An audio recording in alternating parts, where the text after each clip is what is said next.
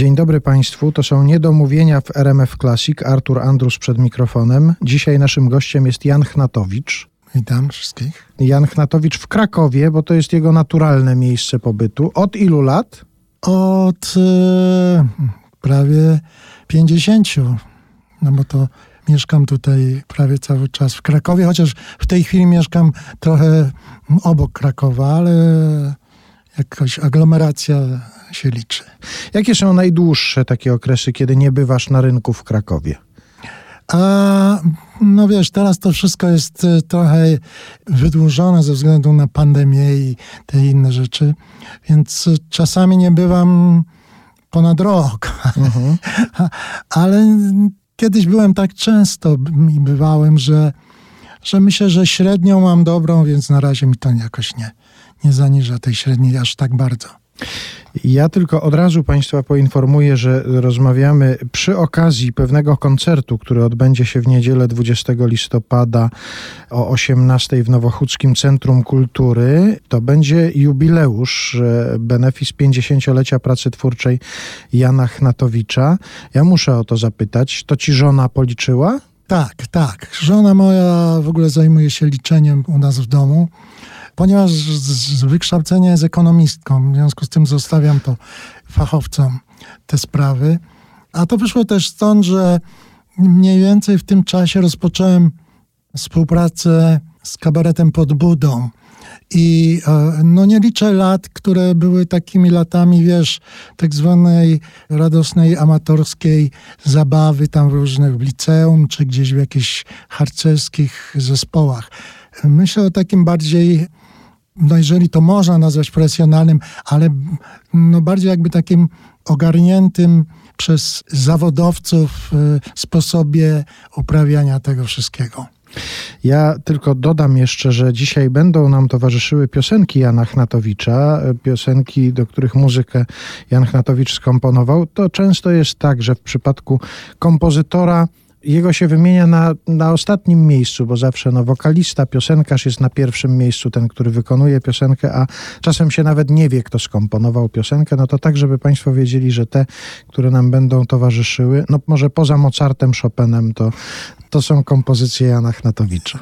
Jest nas paru, jest nas paru.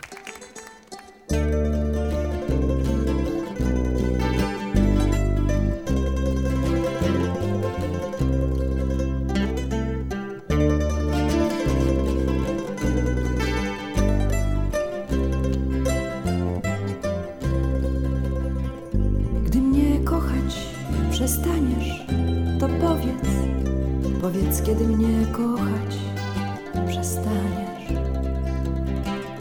To się człowiek wypłacze jak człowiek w białym łóżku nad ranem. Nie przysyłaj mi listów ostatnich, nie owijaj w bawełnę słów paru. Lepiej siądźmy do ciepłej kolacji pod okapem wieczoru.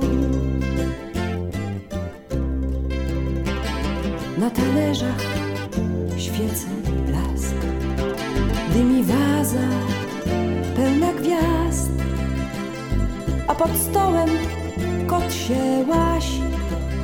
Coś stuknęło na tarasie może wiatr. Piętro wyżej ćwiczą lista, a zawiane towarzystwo gdzieś przed bramą wykrzykuje. Stróż im tego nie daruje.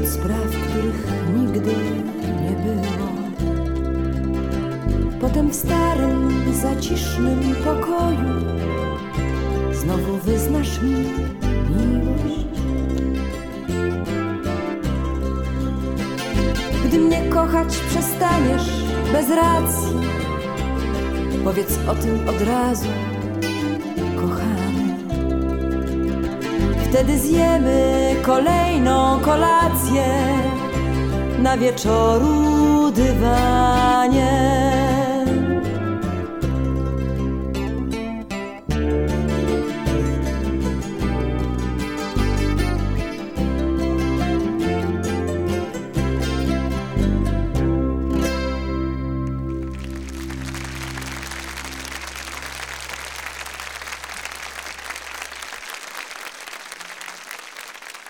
Jan Chnatowicz dzisiaj u nas w Niedomówieniach w RMF Classic. Ustaliliśmy, że to Anna Treter, żona i Jasia policzyła, że to 50 lat teraz mija jego pracy twórczej.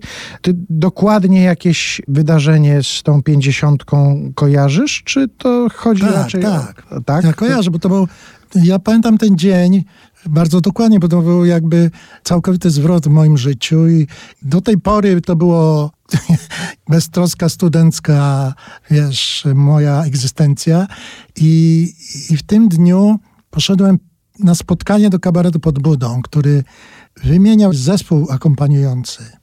Ja się tam znalazłem przez przypadek, ponieważ wcześniej grałem na festiwalu piosenki studenckiej, akompaniowałem takiemu mojemu koledze, który studiował w Wyższej Szkole Rolniczej wtedy. To się tak nazywało.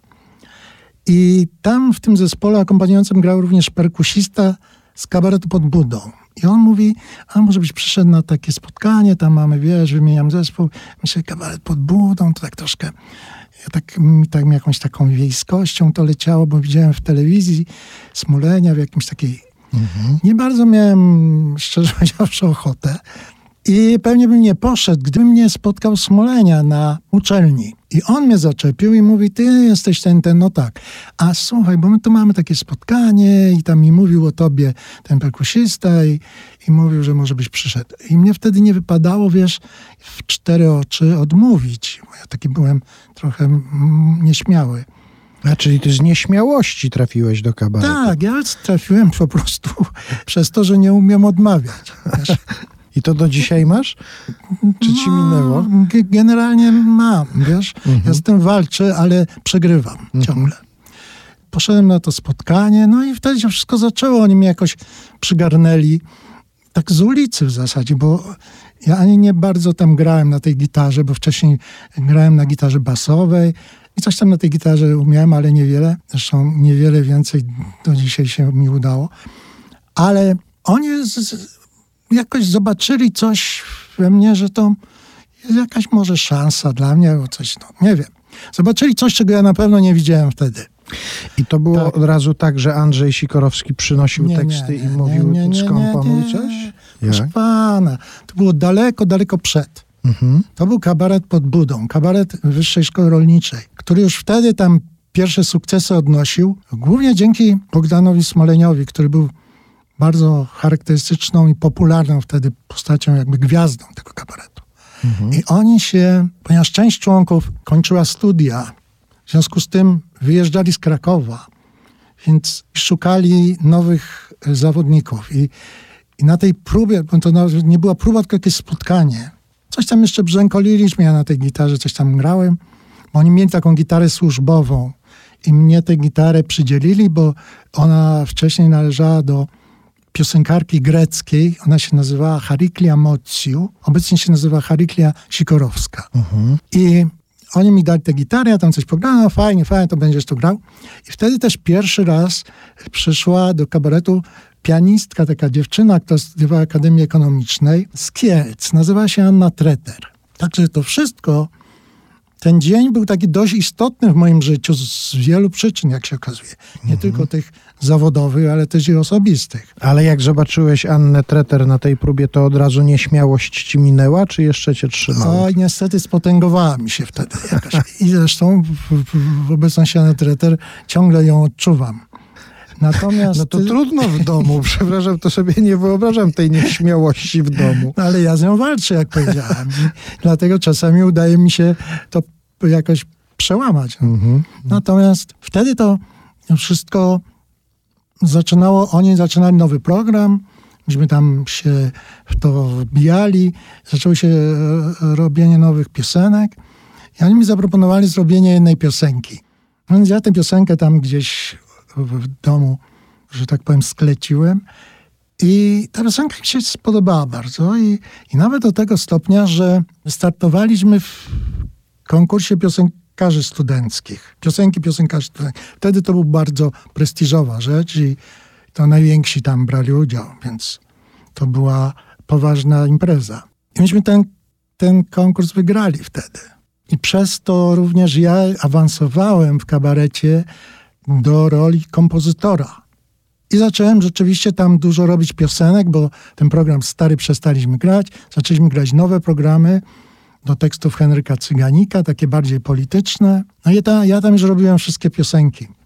I te piosenki tam na różnych festiwalach jakieś tam nagrody zdobywały, co umacniało moją pozycję troszkę przypadkową tego kompozytora kabaretowego tak zwanego.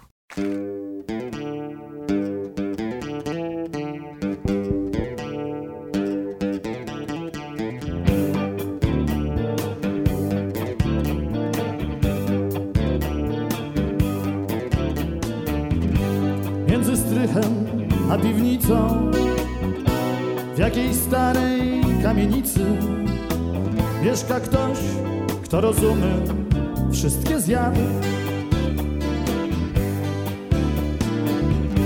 Dobrze wie, co lubią kwiaty I pamięta wszystkie daty A kłopoty zna rodzinne od stu lat Ciotka Matylda Cała w papilotach Ma rozpieszczonego kota I nadzieję, że się jeszcze zmieni świat. Ciotka Matylda W podartych bamboszach Czeka wciąż na listonosza rękę nosi i do łask się wkradł. Aż pewnego dnia zastukał, a za drzwiami cisza głucha. Zniknął ktoś, kto rozumie wszystkie zjady. Niepodlane zwiędły kwiaty, w zapomnienie poszły daty kamyk spadł. Ciotka Matylda do niebieskich kroczy bram, już podoba jej się tam i na Pana woła głośno, wpuść mnie Pan. Ciotka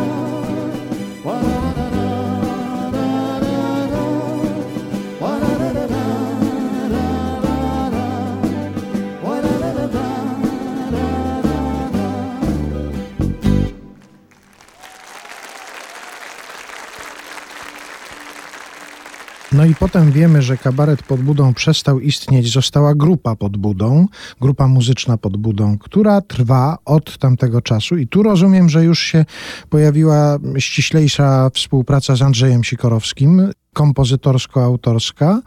Chcę zapytać o jedną konkretną piosenkę, to znaczy pewnie o paru będziemy rozmawiali, ale o jedną konkretną. Ja wiem, że to autorem tekstu jest Andrzej i to pewnie jego by można było o to pytać, ale ty znałeś pewnie kulisy powstawania tej piosenki. Czy ciotka Matylda to była prawdziwa postać? To było ktoś konkretny? Mm, nie. To była postać e, fikcyjna, ale pewnie oparta na Andrzeja doświadczeniach jakichś rodzinnych i taki jakby melarz kilku postaci. Mhm. I zresztą, szczerze powiedziawszy, nie do końca, nie wiem do końca, Mhm, czy to była prawdziwa postać, czy wydaje mi się, że nie. A wasza współpraca, właśnie ta autorsko-kompozytorska, zawsze wyglądała tak, że najpierw powstawał tekst i ty do tego pisałeś muzykę, czy bywało też odwrotnie?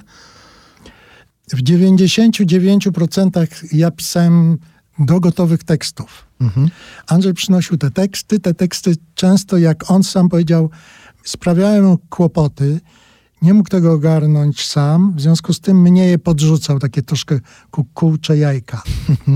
I ja to y, próbowałem w jakiś sposób obrobić. Czasem mi się nawet udawało. I nasza współpraca wtedy była dość intensywna, ponieważ myśmy zaczynali jako zespół, nie mieliśmy repertuaru. I musieliśmy, część piosenek Andrzej miał swoich, bo on wcześniej grywał, część Anka miała tam jakieś niewiele, ale chcieliśmy grać głównie nasze piosenki. Dlatego powstało wtedy najwięcej tych piosenek i mm, chyba tych najbardziej znanych. No i takie tytuły, które Państwo powinni kojarzyć i od razu też Państwo powinni zapamiętać, że to tytuły piosenek, do których muzykę skomponował Jan Chnatowicz, nasz dzisiejszy gość. To ballada o ciotce Matyldzie, blues o starych sąsiadach, Gdy mnie kochać przestaniesz. E, Jeszcze wieloma innymi trzeba by się było posłużyć. Z tych piosenek głównie, z tych sprzed lat będzie się składał ten twój koncert jubileuszowy Nowochódzkim Nie. Centrum Kultury? Nie, nie, nie. Wiesz co, no ja starałem się podzielić te moje, te 50 lat na te okresy, które mm, e, były dla mnie takie istotne.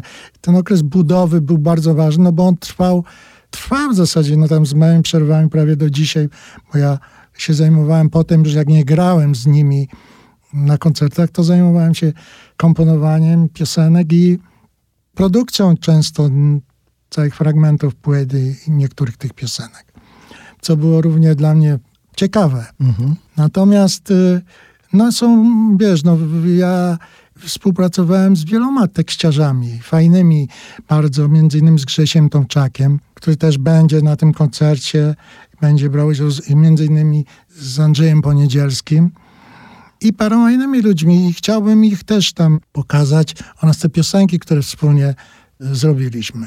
Kilka nazwisk ludzi, z którymi współpracowałeś, współpracujesz, pojawiło się już w naszej rozmowie.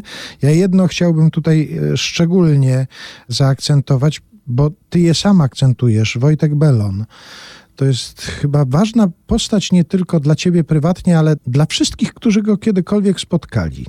No właśnie, jest coś takiego, że ci ludzie, ja to tak czuję nawet, wiesz, po latach, przecież to już szmat czasu. Czuję to takie jakieś piętno Wojtka odciśnięte na tych ludziach. To jest takie czasami bardzo dyskretne, coś, sposób komentowania czegoś, jakiś y, sposób opowiedzenia dowcipu i słyszę w, w nich Wojtka. I to nie jest dlatego, że ja mam aż tak bogatą wyobraźnię, tylko dlatego, że to rzeczywiście gdzieś tam podskórnie funkcjonuje. Ja sam się na tym łapię, że często używam odzywek, które tam gdzieś wspólnie używaliśmy często, bo spędzaliśmy ze sobą dość sporo czasu. Ty współpracowałeś z Wolną Grupą Bukowina od 1974 roku, tak? Tak. I Jeździłeś z nimi w trasy, byłeś z nimi na koncertach, pisaliście razem piosenki. Jak ta wasza współpraca wyglądała? To też był taki przypadek, że Wojtek zobaczył nasz program kabaretu pod budą na Famie i Potem przyszedł, spotkał mnie na ulicy Ziaj w klubie, gdzie my mieliśmy siedzibę, kabaret pod Budą. Stąd zresztą nazwa, bo tam był klub Buda na parterze, a w piwnicy był klub pod Budą. I mówi tak, wiesz co, ja widziałem aż ten program, to mi się nie bardzo tak podobało, ale podobało mi się jak ty grasz na gitarze. Czy ty byś ze mną nie pograł? Ja go już znałem skądś tam ze słyszenia, a obiło mi się to nazwisko o uszy i przeczytałem o nim taki artykuł wtedy w jakiejś tam gazecie. Były jego piosenki, teksty. Mi się bardzo te teksty spodobały. I mówię, że bardzo chętnie możemy spróbować. I on też wtedy był na etapie tworzenia nowego jakby programu. Program się nazywał Wyjście z zimy i zawierał jego piosenki. Część starych, część napisał nowe. I jeszcze e, brał w tym programie udział poeta Adam Ziemianin. No oprócz mnie i Wojtka oczywiście tam występowała Grażyna Kulawi, która była stałym elementem i Wojtek Jarociński i jeszcze basista Andrzej Żurek. Ale myśmy zaczynali we dwójkę tak robić te piosenki. On wtedy napisał te swoje chyba naj, najbardziej takie dla mnie ważne i ciekawe rzeczy, między innymi y, baladę o Cześćku Piekarzy. Ja pamiętam, że jak mi pierwszy raz ją zagrał, to mnie po prostu zatkało, wiesz? Ja nie wiedziałem, że można takie piosenki pisać. No oprócz tego myśmy się dość mocno zakolegowali. I to było równie ważne prawie jak to granie, spędzaliśmy dużo czasu i, i potem miałem pewnego rodzaju dylemat, bo, bo ja grałem równocześnie i z Wojtkiem i, i z Budą, a wtedy ta Buda z, zaczęła być coraz bardziej popularna. Miałem problemy, wiesz, jak to mówią, terminowe. No ale jakoś to tam radziłem. Potem już te przerwy z Wojtkiem były trochę większe. Ale po jakimś czasie, jak już Wojtek, jak się skończyła ta Bukowina jego taka, bo ona się przepoczwarzała, tam przychodzili różni ludzie, odchodzili. Te składy od dwuosobowego do, do ośmioosobowego się poszerzały, zmniejszały. I potem dużo graliśmy również we dwójkę tylko. Mhm. Jeździliśmy dużo, on, on miał jakąś taką potrzebę, grania solo i, i mnie brał jako tak zwaną osobę towarzyszącą i na scenie, i poza sceną.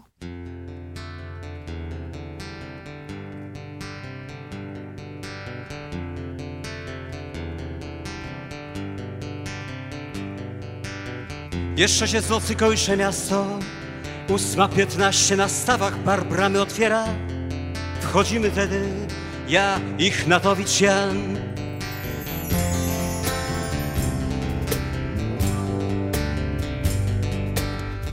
Co tu zostało z wierszy mistrza? Klasa robotnicza, fasolka z bufetu, a smak poranny piwa. Łapczywie poznają poematy w beretach.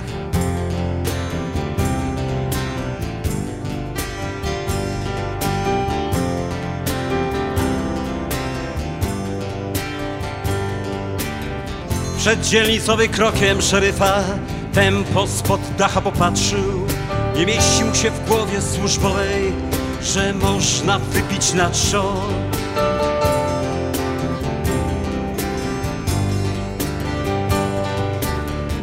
Co tu zostało z wierszy mistrza? Kiedy wyjść trzeba na papierosa, a bufetowa grozi gliną.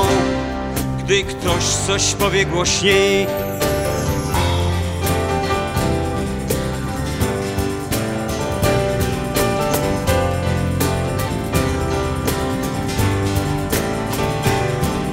ścianą zaraz przy wejściu. Paląc sporty z rękawa Siedli goście wprost wierszy mistrza. Bubu, makino, wypisz, wymaruj Słuchaliśmy ich z Knatowiczem jak Krzywy poemat stawów. Poezją był brzęk ich kufli Kosmiczny wymiar miały słowa. Lecz chłopakom od sąsiedniego stolika Chyba zawodówki pobliskiej. Nagle się dziwnie zachciało Żeby te skredy wyszli.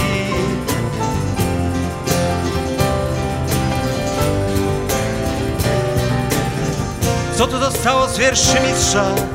Chłodem powiało drzwi niedomkniętych I wyszliśmy z Knatowiczem Gdzie indziej szukać poezji. I wyszliśmy z Knatowiczem Gdzie indziej szukać poezji I wyszliśmy z Knatowiczem, gdzie indziej szukać poezji.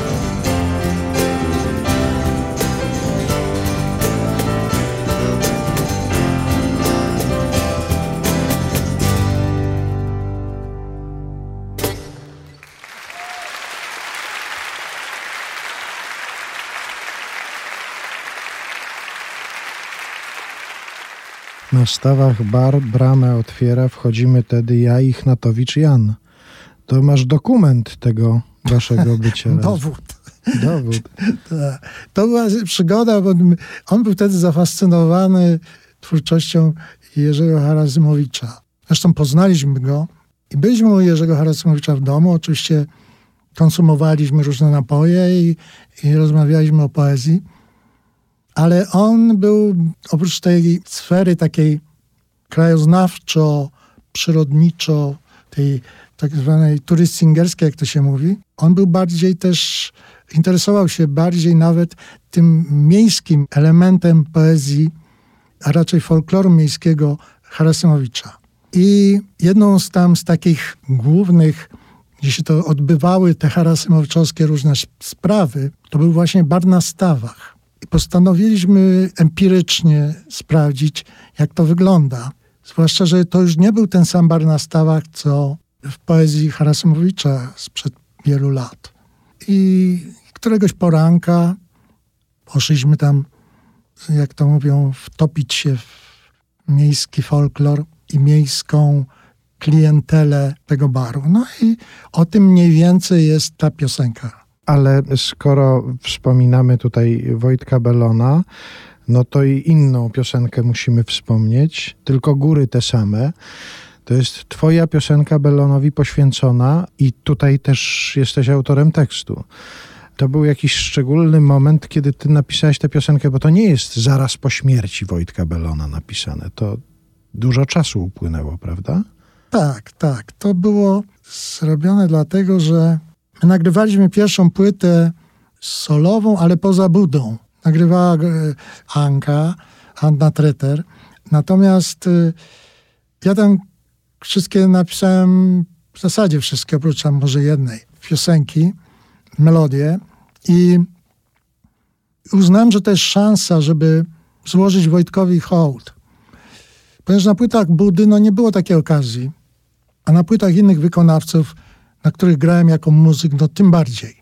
Więc, a ponieważ tutaj mia, miałem większą jakby swobodę działania, więc postanowiłem Wojtka nie tyle może nawet uczcić, co przypomnieć, ponieważ on wbrew temu, co się opowiada, on zwłaszcza za życia, on nie był taki popularny.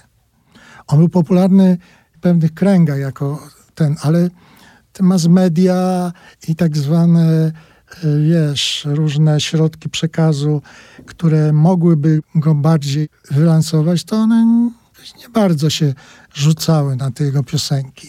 W związku z tym uznałem, że jest czas, żeby go przypomnieć, ponieważ zaczęły krążyć różne legendy o jego śmierci, jakieś tam opowieści z science fiction.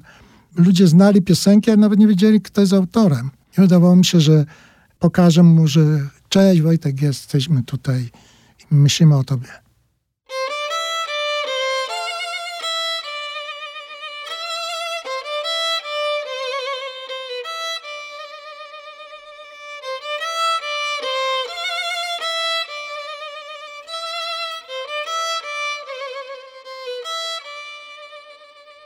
Wczoraj w radiu przez całą noc Twoje pieśni nadawał ktoś. To się rzadko już dzisiaj zdarza. Mówił, że dobrze Ciebie znał Że beztroski był wtedy świat Pełen śpiewu i wędrowania. A nie tak przecież wtedy było I nie o to nam wtedy szło tylko w górach ta sama siła, tylko góry te same. Wiem, że jesteś na jednej z nich, że dotarłeś aż na sam szczyt i wódeczkę pijesz z aniołami. Ale nie wiesz, jak często nam tu na dole ciebie brak jak bardzo tu jesteśmy sami. A nie tak przecież wtedy było i nie o to nam wtedy szło. Tylko w górach ta sama siła, tylko góry te same. Teraz czasy tu inne, wiesz, nie ma już kilku. Nie każdemu chciałbyś rękę podać. Tu gitara dalej ma sześć strun, kiedyś razem zagramy znów. Może tylko napisz nowe słowa.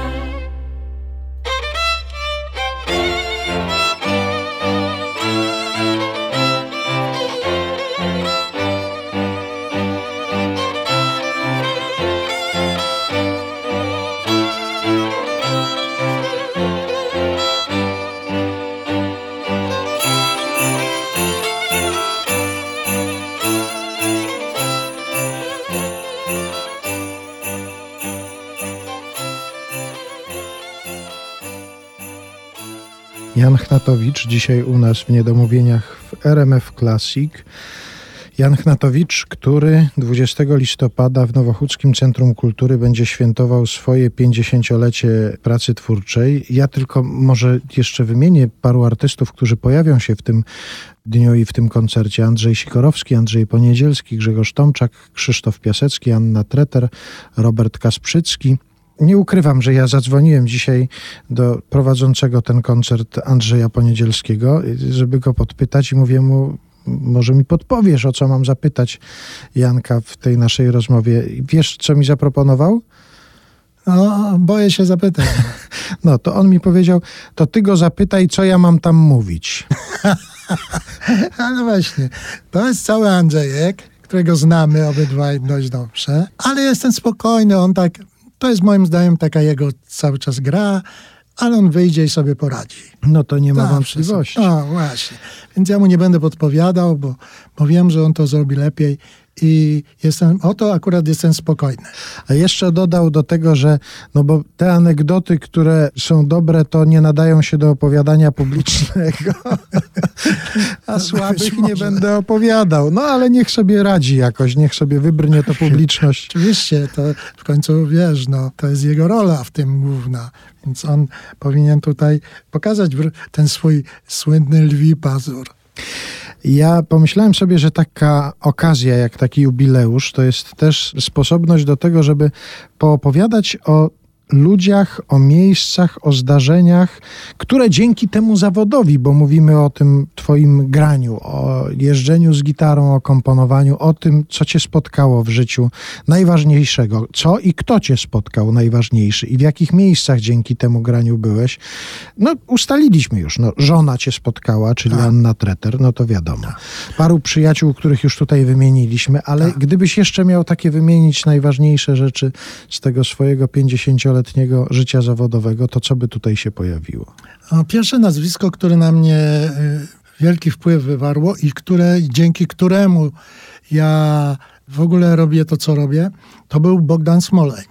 On był tam szefem tego kabaretu pod budą i on bardzo mnie zachęcał do tego, żebym grał i żebym pisał piosenki.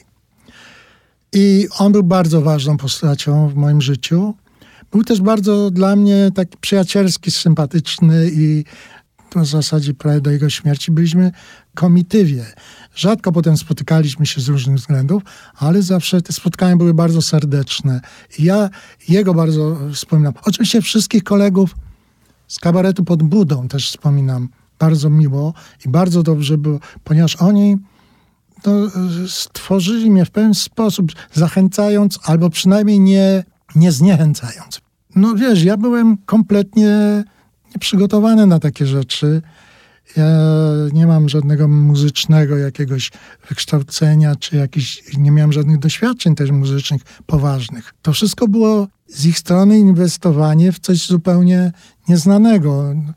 Więc tym bardziej im za to muszę dziękować, że obdarzyli mnie takim bagażem zaufania. Nie? A jeżeli chodzi o miejsca, o takie miejsca, które stają ci przed oczami, które przypominasz sobie, myśląc o, o tym swoim graniu? Ja tyle zagrałem tych różnych koncertów, przepraszam, ale mhm. wiem, że to brzmi jakoś tak bardzo patetycznie, ale rzeczywiście wtedy, w tych czasach, kiedy my byliśmy bardzo popularni, zwłaszcza z zespołem pod Budą, to graliśmy tych koncertów bardzo dużo. I na przykład pamiętam, że to był 80 rok, bo już ta solidarnościowa taka wiosna się zaczynała. I my graliśmy w Białym Stoku, który no nie, się nie jest jakąś ogromną metropolią. Tu nie chcę oczywiście obrażać Białego Stoku, ale tam zagraliśmy w jednym kinie, miało chyba z 300 osób, przez 7 dni po dwa koncerty dziennie. I także mieszkaliśmy tylko w takim małym pałacyku, który do naszej dyspozycji miasto przeznaczyło. I my tak z tymi gitarami jak do pracy chodziliśmy, wiesz, tak. Mm -hmm. No, dwie szychty i z powrotem. Ale to świadczy też o tym, że to było bardzo popularne i że tych koncertów było naprawdę bardzo dużo. Jeździliśmy po różnych tam miejscach, różnych krajach. To wszystko jest, że ja nie potrafię wymienić takiego jakiegoś szczególnego jednego miejsca. No. To wszystko mi się układa w jakiś tam bagaż, który z biegiem lat się tworzył. Ale to, co powiedziałeś o tym takim chodzeniu do pracy w Białymstoku i graniu przez tydzień po dwa koncerty, też świadczy o tym, jak taka piosenka była wtedy ludziom tak. potrzebna, jaką ona miała siłę, no bo przecież oni nie, nie przychodzili tam zmuszani, tylko przychodzili dlatego, że chcieli posłuchać takich piosenek. No właśnie, to nie był czas, kiedy się zapędzało siłą. Zresztą ja nie widziałem, żeby tam jakaś kordony milicji były poganiały tych ludzi na, na wasz występ, tak. Na nasz występ. To była jakaś tam potrzeba, wiesz. To nie tylko my wtedy byliśmy tacy popularni. No w ogóle te koncerty, ta muzyka taka troszkę może mniej rozrywkowa, a taka bardziej tą poezją gdzieś tam przesączona, to była dość popularna. I wiem, że mm, na te koncerty ludzie chodzili.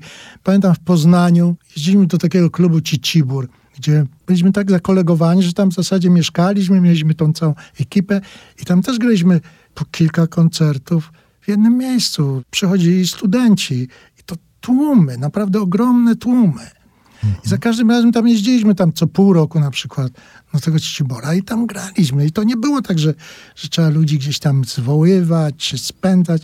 Po prostu ludzie jak zobaczyli plakat, to przychodzili, no. A jeszcze chciałem Cię zapytać, Ty wspomniałeś o tym, że nie masz wykształcenia muzycznego i że jak zaczynałeś, to nie miałeś takiego już przygotowania do jakiejś takiej profesjonalnej działalności muzycznej, ale z jakiej muzyki się wziąłeś? To znaczy, czego Ty słuchałeś, czym nasiąkałeś, jeżeli chodzi o Twoje muzyczne fascynacje? Wiesz co, w moich czasach, nawet dla Ciebie już zamierzchłych, Słuchałem wszystkiego, ponieważ prawie nic nie było. Zdobywały się nagrania w jakiś dziwny sposób, były albo pocztówki, albo jakieś nagrania przywiezione przez ludzi, które były niezwykłą rzadkością. Radia w zasadzie gdzieś tam żeby słuchać u mnie w domu, to jeden z kolegów musiał stać na dachu z anteną, a drugi regulował, rozumie, żeby złapać tę częstotliwość. I ten Tylko, z dachu po czterech godzinach tak, protestował. No też, też chciał coś posłuchać. A dwa, że tam wśród czasków trudno było wyłowić mhm. cokolwiek. Ale to ja to opowiadam może śmiesznie to dzisiaj brzmi, ale wtedy to nie było aż takie bardzo wesołe. I Słuchaliśmy wszystkiego, co nam w ręce wpadło, bardzo, bardziej w uszy. Mhm. Jakieś tam nagrania na taśmach ktoś przywoził, to pół miasta się zbierało, bo ja jestem z małego miasta, się nazywa Brzesko i tam się zbierało kilku ludzi i tego słuchaliśmy z jakąś nabożną czcią.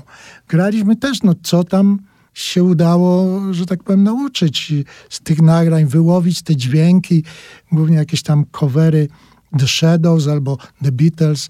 No wszyscy tak wtedy zaczynali. Mm -hmm. Ja pamiętam, jak usłyszałem pierwszy raz, bo ja byłem w harcerstwie również. I pamiętam gdzieś na jakimś obozie mieliśmy spotkanie z takim innym obozem z Krakowa, chyba czy z Warszawy, z miasta w każdym razie mm -hmm. większego. I tam jakiś chłopak miał gitarę i zagrał mi From Me to You The Beatles. Ja normalnie odpadłem. Boże, jaka to super muza. I tak dalej. No więc to wszystko było stopniowo i przez te lata licealne myśmy tam starali się coś tam grać, ale nie było na czym, ani nie było gdzie. Podziemie muzyczne się to ale żebyśmy jeszcze ustalili i wrócili do pewnego fragmentu naszej rozmowy, ta służbowa gitara grupy pod budą, e, kabaretu pod budą, którą tak. odziedziczyłeś po przyszłej żonie Andrzeja Sikorowskiego, to nie była pierwsza gitara w twoim życiu. No nie była pierwsza, ale była pierwsza taka bardziej to była pierwsza rzecz, którą można by nazwać gitarą w pełnym tego znaczeniu. Ponieważ te poprzednie były, tak, były takie gitaropodobne wyroby, głównie polskich tych różnych marek, a, mhm. a, jednej tu nie będę wymieniał. Ale to zdaje się, że wszyscy, wszyscy wiedzą o, wtedy, o, o, o, czym mowa. Ta gitara już była, to była tak zwana nerdówka wtedy, mhm. czyli nylonowe struny i to była gitara, która przede wszystkim stroiła tam w większości tej skali, w odróżnieniu od tych gitaropodobnych poprzednich. Pamiętam tylko, że Harikla Sikorowska jakoś bez wielkiego entuzjazmu mi oddała tę gitarę. No ale jak to mówią, mus to mus rozkaz poszedł z góry, czyli od Smolenia, więc nie mogła odmówić. No, może to jest okazja teraz przy tym jubileuszu twoim, przy tym koncercie 50-lecia, żeby przyszła i powiedziała, no dobra, możesz sobie ją zatrzymać na przykład. Ja nie wiem, gdzie ta gitara jest, bo ona gdzieś zniknęła w pomroce dziejów. Wiesz, bo ja potem już miałem swoją gitarę, oczywiście, jak zacząłem grać z kabaretem pod budą, raz, że mnie było stać, a dwa, że wiedziałem, gdzie można kupić, bo te gitary to też nie było tak, że się przychodziło do sklepu i tak jak dzisiaj nie wiesz, którą wybrać. Jakimiś znajomościami się to załatwiało, a pierwszą kupiłem sobie taką swoją w NRD, bo pojechaliśmy z moim szwagrem Andrzejem Żurkiem właśnie do NRD kupić sobie gitary i do tego różne futerały, które wtedy też były szczytem marzeń, taki twardy futerał. I ona była dość dobra, ja grałem na niej w Bukowinie i tak dalej i potem kupił ją ode mnie Jacek Klejw, który na niej grał wiele lat. A kto wie, kto dzisiaj na niej gra. Także A kto jeżeli... wie, kto wie. Może ona jeszcze gdzieś funkcjonuje i kolejnego jakiegoś ćwiczy.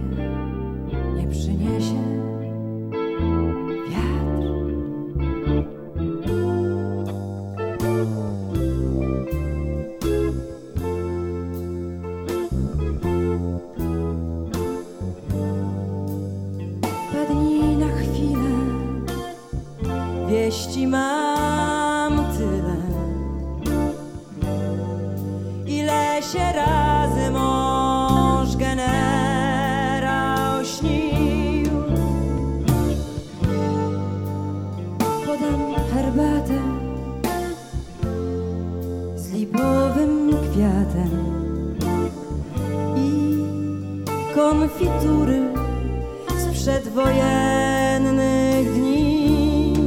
Pogawędzimy sobie nieco, kart zapytamy, co nas czeka. Starzy znajomi skądś przylecą, może się uda nie narzekać. Pogawędzimy sobie Zapytamy, co nas czeka. Starzy znajomi skądś przylecą. Może się uda, nie narzekać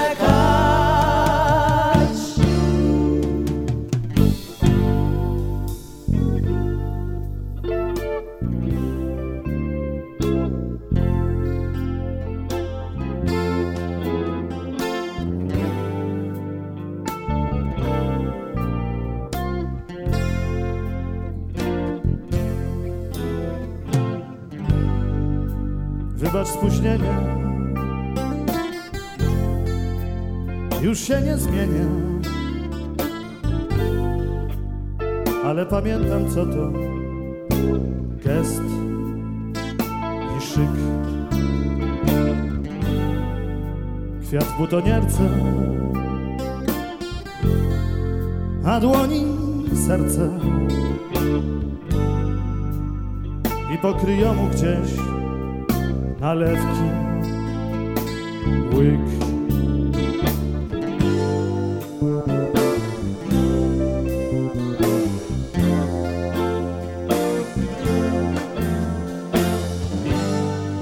Nalewka złota, życia ochota, radości siostra. I do zew.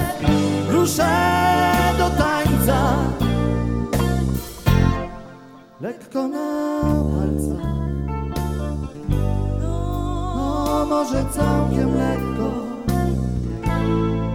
to już nie pogawędzimy sobie nieco. Tak zapytamy, co nas czeka. Starzy znajomi może się uda nie narzekać. Pogawędzimy sobie nieco, tak zapytamy, co nas czeka. Starzy znajomi skądś przylecą, może się uda nie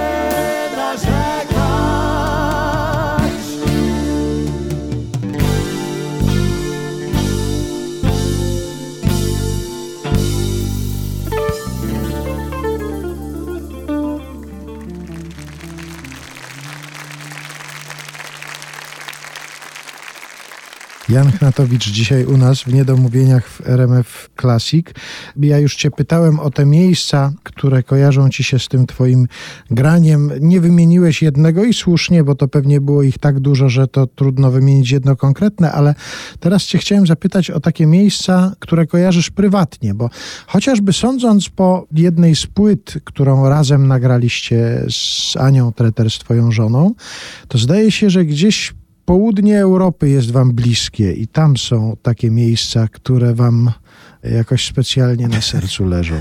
Mm, to prawda, ale to są miejsca mniej związane z moją twórczością, czy estradową, czy, że tak powiem, występami. Ale piosenki o tym piszecie. Z czasem po występach lub między występami. Mhm.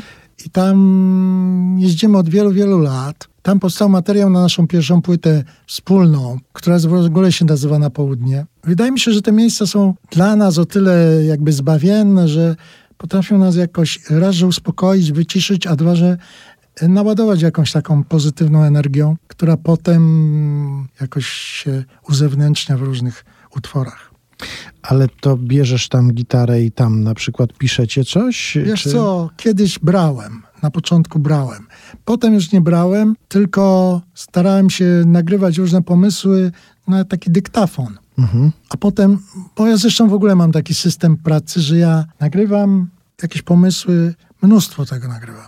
I wracam do tego po jakimś czasie, bo o ile na przykład w momencie, kiedy nagrywam, wydaje mi się, że to jest właśnie geni- genialną rzecz wymyśliłem, to już po dwóch dniach ona jest o wiele mniej genialna, a po kilku to już w ogóle ją wyrzucam. A zdarza się, zdarza się też coś takiego, że nagrasz jakiś świetny swój pomysł, a potem słuchasz i myślisz, że Jezu, przecież ja to już 20 lat temu nagrałem. Nie no, staram się właśnie tego unikać najbardziej. Chociaż kilka piosenek mi się zdarzyło napisać. Znaczy, one, komponowanie, jak ktoś ładnie powiedział, trwało tyle, ile piosenka. Czyli miałem tekst i usiadłem i ta melodia sama jakby poleciała. Ale to rzadko. To było jeszcze w czasach, kiedy właśnie głównie pisałem do tekstów. Potem y, zaczęli pisać do moich muzyk różni ludzie. No i, i wtedy to już troszkę inna jest praca, że tak powiem. Ja jeszcze tak e, chcąc troszkę Cię przybliżyć naszym słuchaczom, pomyślałem, że zapytam o jakąś taką rzecz związaną z Twoim życiem no może nie, że prywatnym, a już na pewno nie intymnym, ale chciałem zajrzeć do tego, jak to się robi w internecie i tam trafiłem na taką notkę poświęconą komuś innemu, ale ciekaw jestem, czy cokolwiek z tego pasuje do ciebie. Gwiazdor prowadzi bardzo aktywny tryb życia, czym dzieli się na bieżąco z fanami na swoim Instagramie. Masz Instagram w ogóle? Nie. Facebook jakiś? Czy... Nie. Aha, czyli to nie ten gwiazdor. Nie o mnie, to nie o mnie było. Jest zwolennikiem sportów ekstremalnych.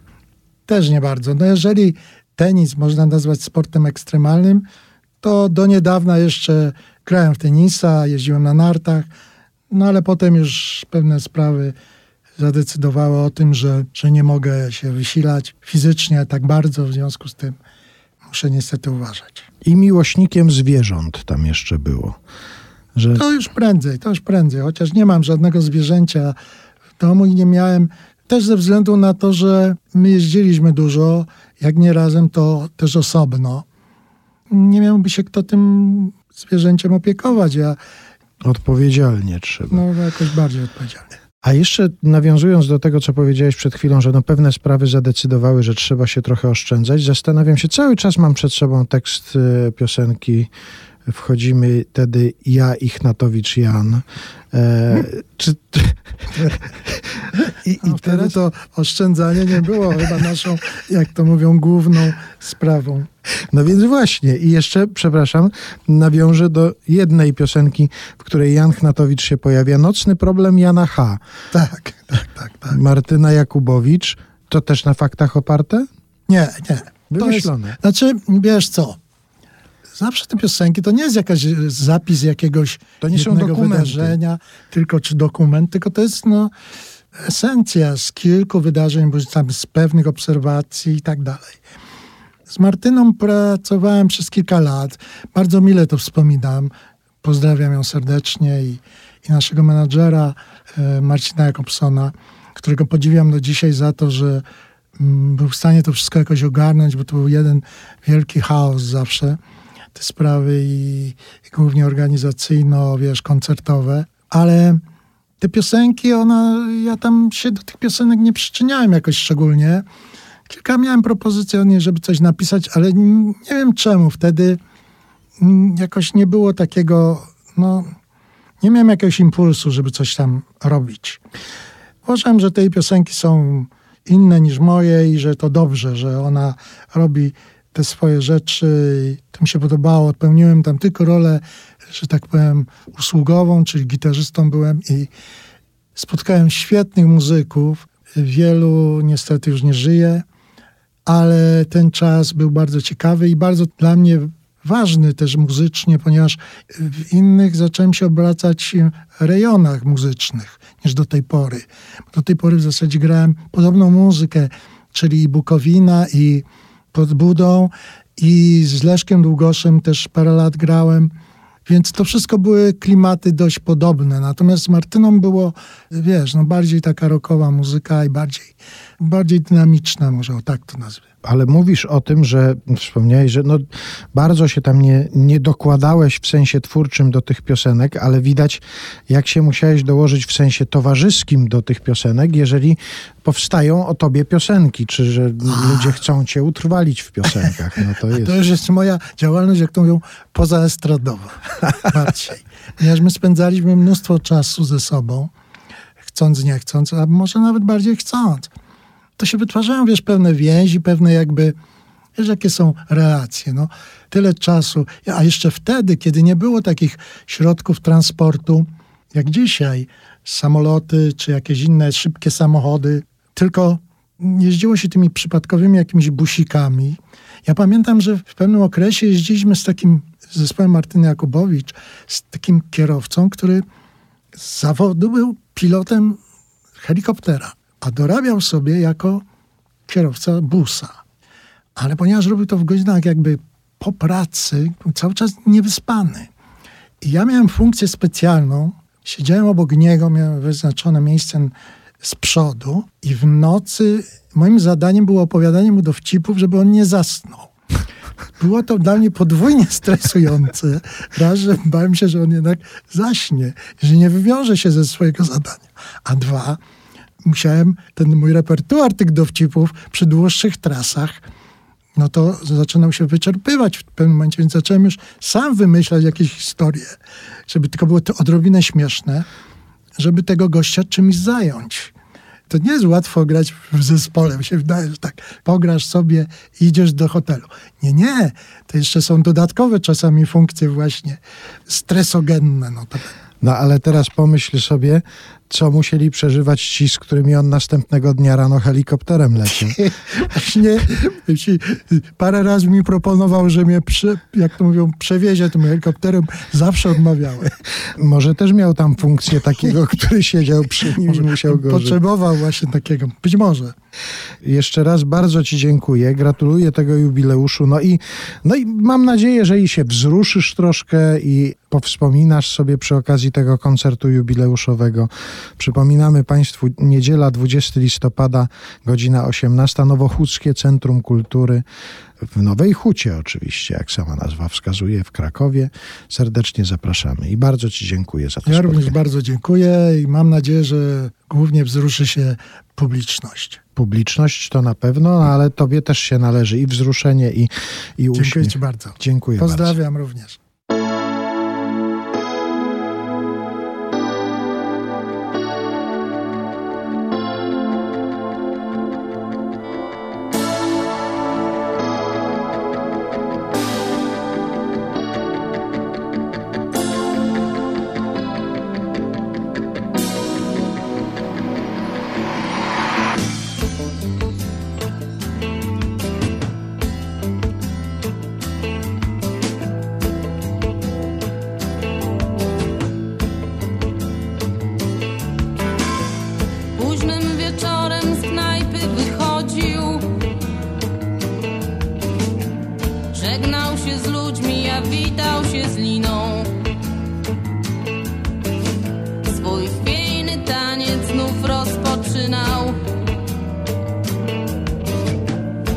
Sercem zalanym bólem i kpiną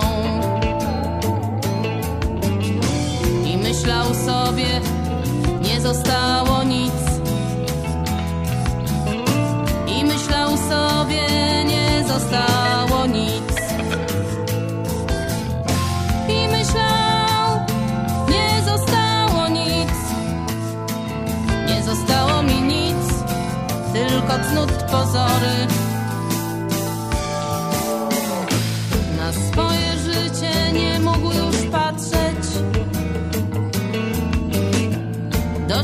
Komedii, aktów przemocy.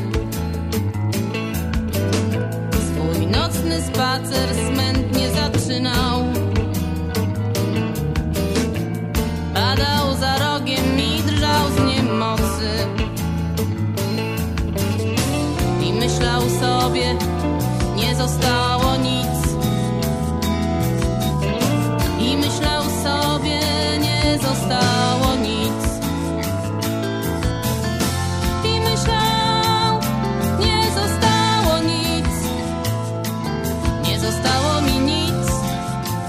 Cnót pozory.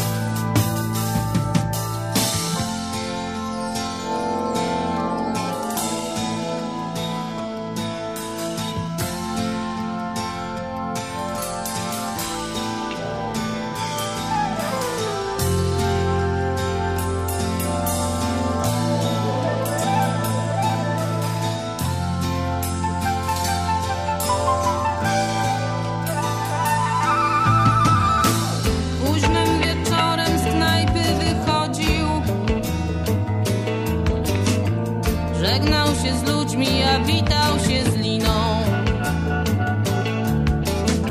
Swój chwiejny taniec znów rozpoczynał. Sercem zalanym